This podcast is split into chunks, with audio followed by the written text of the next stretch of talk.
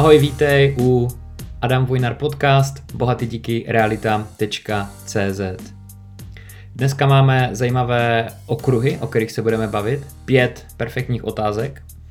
A první z nich je investiční nemovitost eh, vlastnit jako první a potom na vlastní bydlení. Druhá otázka je, proč je dobré nepoužít ekvitu na další nákup dříve než za 6 let od doby, co koupím investiční nemovitost. Třetí je, na co si dát pozor při nákupu garáže v hodnotě 200 tisíc korun.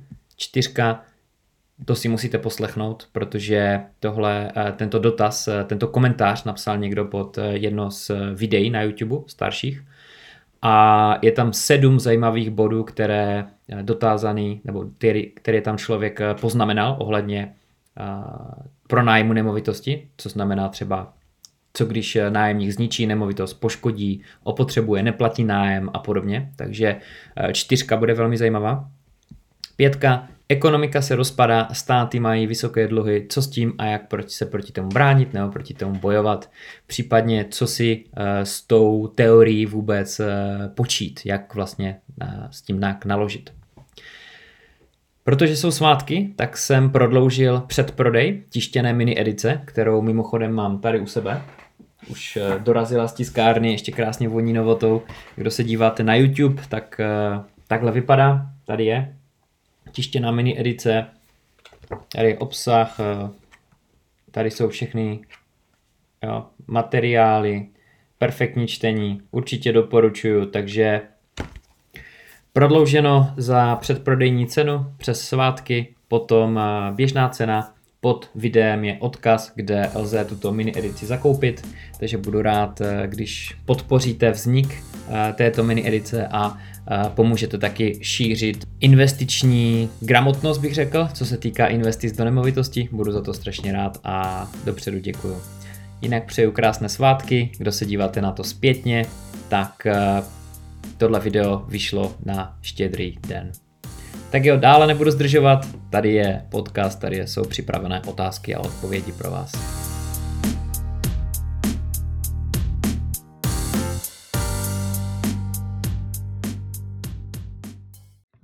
Dával jsem výpočty pod eh, jedno video starší a tam se objevil komentář, který říká, eh, tyto přepočty jsou krásné, má to však několik problémů. A tyhle body jsou eh, hodně legitimní, proto je teďka tady všechny řeknu, sedm bodů tady autor píše. Za prvé, neplatiči, to je minus u investiční nemovitosti. Za druhé, neplatiči, co spraví nedoplatky nad rámec kalkulovaných energií, to je druhý minus. Třetí, ten, co sice platí, ale byt zdevastuje. Čtyřka. Eh, díra prázdno, byt se byt nezarábá, lebo nemá nájemců. Pětka. Eh, nepredvídatelná situace. Šestka. Eh, bežné škody. Sedmička. Opotřebování renovace. Nechcem být hater alebo neprajník, ale ak sa vraví A, malo by se vravět A i B, Eh, Vela zdaru Marcel. Jo, Marceli, dobrá, eh, dobré připomínky samozřejmě, o tom potom vůbec nic, nejsi hater, je to úplně v klidu.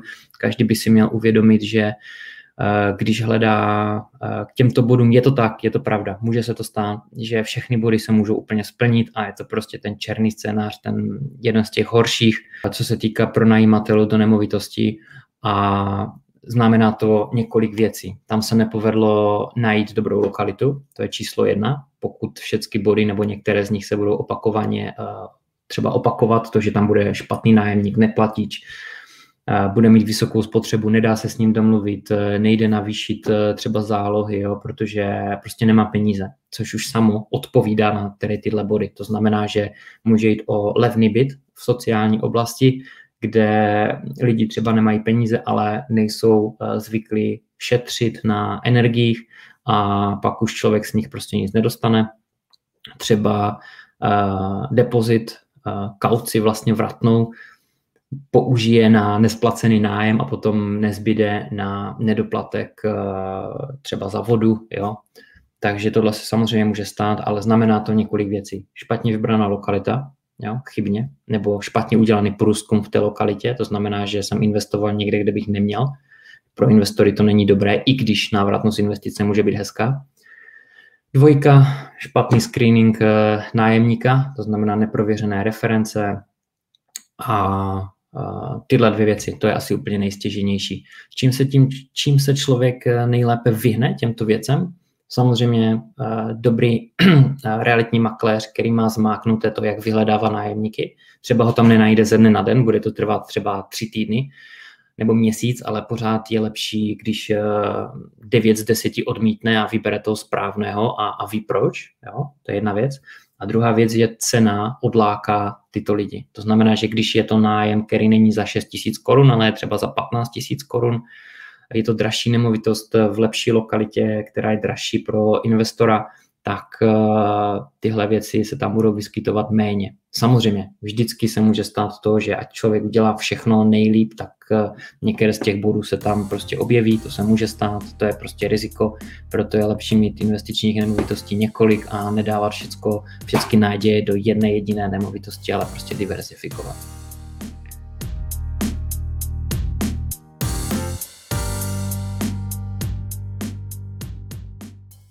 Lepší koupit první investiční a sám bydlet v nájmu, nebo první koupit vlastní bydlení?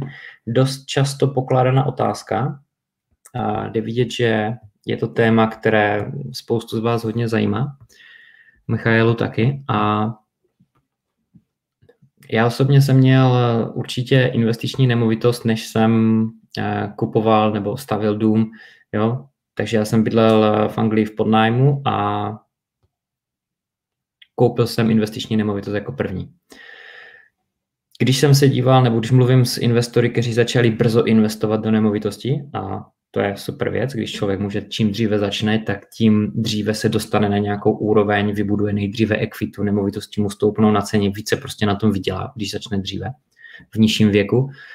A tito investoři snad všichni, pokud nezdědili nějakou nemovitost na bydlení svoje, tak všichni prostě prvně koupili investiční nemovitost a potom šli do vlastního bydlení. Potom, až si koupili svoje vlastní bydlení, až když eh, zamýšleli svoji vlastní rodinu a chtěli prostě, eh, aby rodina, eh, děti žili od začátku ve vlastní nemovitosti. Jo? Takže úplný návod přesný na to samozřejmě není a já musím říct, že záleží na tom, v jaké situaci kdo je. Samozřejmě pokud je někomu přes 30 nebo přes 40, um, ehm, má malé děti a chce kupovat a bydlí v podnájmu a chce kupovat investiční nemovitost, možná bude rozumnější prvně si koupit svoji vlastní nemovitost a pak přemýšlet na nějakou investici, aby stabilizoval prostě rodinu a aby se prostě psychicky třeba stabilizoval, ale záleží každý, na každém, jakou má nějakou svoji psychologickou nebo psychickou odolnost, kam až chce jít nebo nechce jít. Jo? Takže jednoznačný názor tady na to, nebo rada jedno, jednoduchá, která odpovídá na všechny otázky, neexistuje. Záleží, jak to každý, kdo má a cítí a vnímá.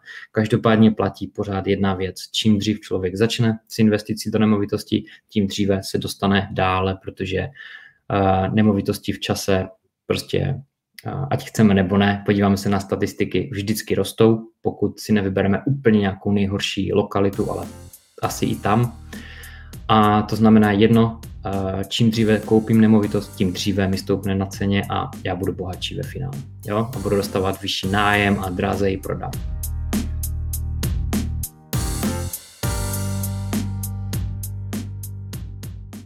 Ahoj, v jednom z videí si mluvil o tom, že doporučuješ eh, vytahovat peníze z nemovitostí za účelem dalšího nákupu minimálně po 6 letech. Jaký to má důvod? Díky.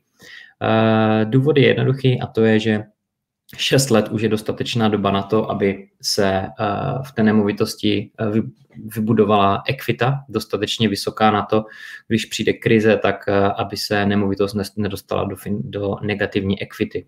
Vysvětlím. Představ si, že před několika lety si mohl vzít nemovitost na 90% LTV. Představ si, že přijde krize a nemovitosti poklesnou o 11% na hodnotě. Teďka se můžeš dostat do červených čísel, jenom teoreticky samozřejmě, když tu nemovitost neprodáváš, tak se dostaneš do červených čísel, že hodnota tvojí nemovitosti je nižší, než jaký máš dluh bance. Pokud tu nemovitost držíš 6 let, tak se stanou dvě věci. První je, že splatíš část hypotéky, umoříš část dluhu. Druhý je, že za 6 let, i když přijde krize, Jo, ty koupíš, v první rok přijde krize, tak za 6 let už by měla být eh, nemovitost na hodnotě zpátky, tak jak byla před krizi, možná ještě vyšší. Jo, možná. To znamená dvě věci. Eh, ty se nedostaneš do negativní uh, equity. Jo? Neměl bys. To znamená, že uh, taková nějaká safe zone, uh, nějaká oblast, kde, když si vytahuješ peníze z nemovitosti, by měla být kolem těch uh, plus minus 6 let, někdo řekne 5, někdo řekne 8 let. Když si je vytáhneš, to znamená, že banka ti zase půjčí peníze na tu nemovitost, kterou si původně koupil, to znamená, že se znovu zadlužíš a těch 6 let by tam měla být taková ochrana lhuta k tomu, aby se nedostal do té negativní equity, když si ty peníze vytáhneš, přijde krize, takže prostě se dostaneš do červených čísel. To je všecko. Mám to od zkušenějších investorů, od kterých jsem se učil v Anglii, než jsem začal já osobně investovat. A je to pravidlo, které já osobně ctím a nebudu tež vytahovat peníze dříve než po 6 letech. Každopádně to nemusí být peníze samozřejmě na nákup další nemovitosti, můžou to být peníze určené úplně na cokoliv, třeba i na spotřebu, to je úplně fuk na co. Tam jde o tu nemovitost, které se ty peníze vytahují.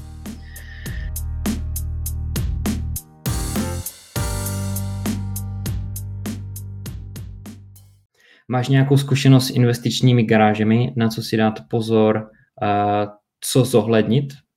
Eh, mám vyhlídnutou garáž, ale bez elektřiny a na místě, kde jsou eh, startovací byty, cena 200 tisíc, nájem kolem tisíc měsíčně. 200 tisíc eh, tisíc měsíčně, to se mi zdá jako celkem dobrý cena výkon, protože pokud počítám, že tam nebudou žádné další náklady nebo budou minimální na tu garáž z pohledu investora tvojeho, tak eh, to vypadá na 12 tisíc měsíčně, že dostaneš nájem a hodnota je 200 tisíc, takže to je 6% návratnost investice, samozřejmě tam nějaké asi eh, výdaje budou za to.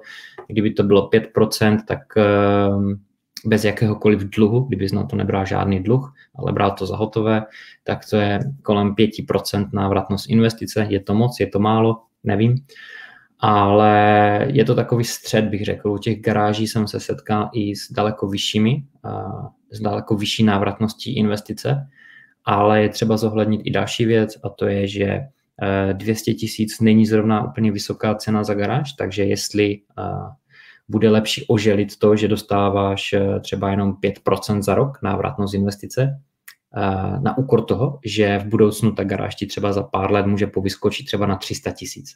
Jo?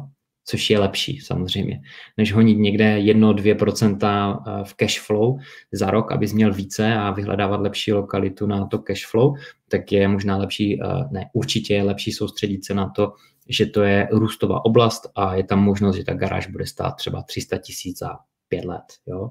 Je, to, je to lepší.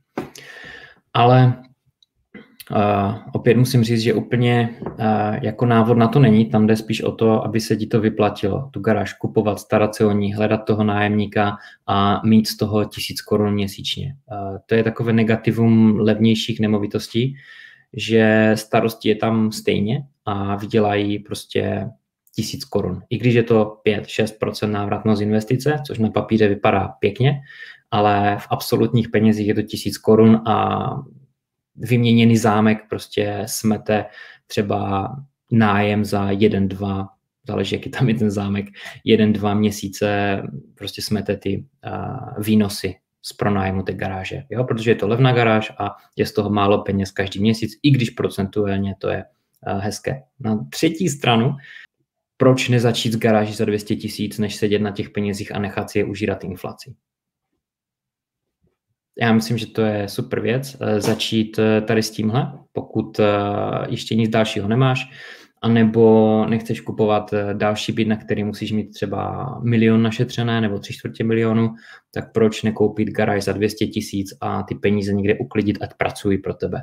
Jo? Takže je víc úhlu pohledu, záleží v jaké situaci se nacházíš.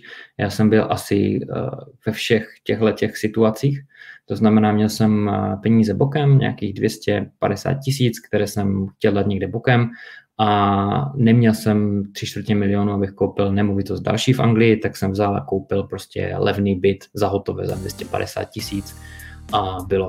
Jo, pak jsem ho prodal dráž, takže uh, účel to splnilo, peníze proti inflaci ochráněné, uh, něco to vydělalo každý měsíc, takže všichni byli spokojení.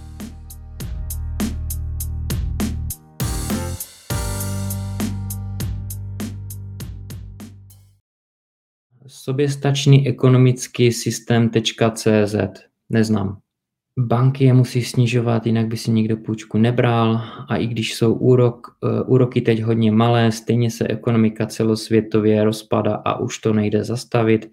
Ekonomika se rozpadá, akorát ona se rozpadá uh, od okamžiku, co vlastně vznikla, nevím, uh, novodobá ekonomika třeba pro druhé světové válce, chvíli se to nakoplo a pak se prostě začala rozpadat. 1971 další bod do rozpadu ekonomiky, jasně ale ona se může rozpadat ještě dalších 50 let, nebo 100, nebo se toho nemusíme dočkat, anebo se může rozpadnout zítra.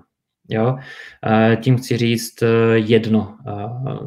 Jo, rozpadá se, není zdravá, dluhy státu jsou enormní, na druhou stranu všichni ví, že tyhle dluhy splácet nikdo nikdy nebude. Jo, to jsou dluhy, které splácet prostě nebude. Přijde mě to třeba devalvace, nevíme. Nechci si tady zahrávat s nějakýma teoriema, eh, protože ty se plní méně, než eh, kolik se o nich mluví. Jo? Spíš bych se díval na to víc kriticky, na různé teorie. Já jsem kdysi taky četl hodně teorií třeba uh, ohledně zlata, stříbra, drahých kovů, o tom, jak se uh, ekonomiky rozpadají a tak, ale už je to 15 let uh, a oni se rozpadají prostě dál. Podívejme se na Japonsko, to se rozpadá nejdíl a prostě pořád funguje, jede dál. Uh, nevíme, prostě nevíme, jo, je to 50 na 50 všechno. Takže připravovat se na to nepřipravuju. Eh, myslím si, že nemovitost může být eh, jedna z odpovědí, která může být řešení toho problému a může být nemovitost taky eh, součást toho problému. Jo. Může se stát na třetí stranu a je to třetí uh, úroveň uh, investiční, to znamená, nebo produktu, to znamená třetí úroveň, znamená, že lidi to potřebují k životu, bydlení lidi potřebují k životu, takže to by musela třeba přijít změna režimu, nebo já nevím co.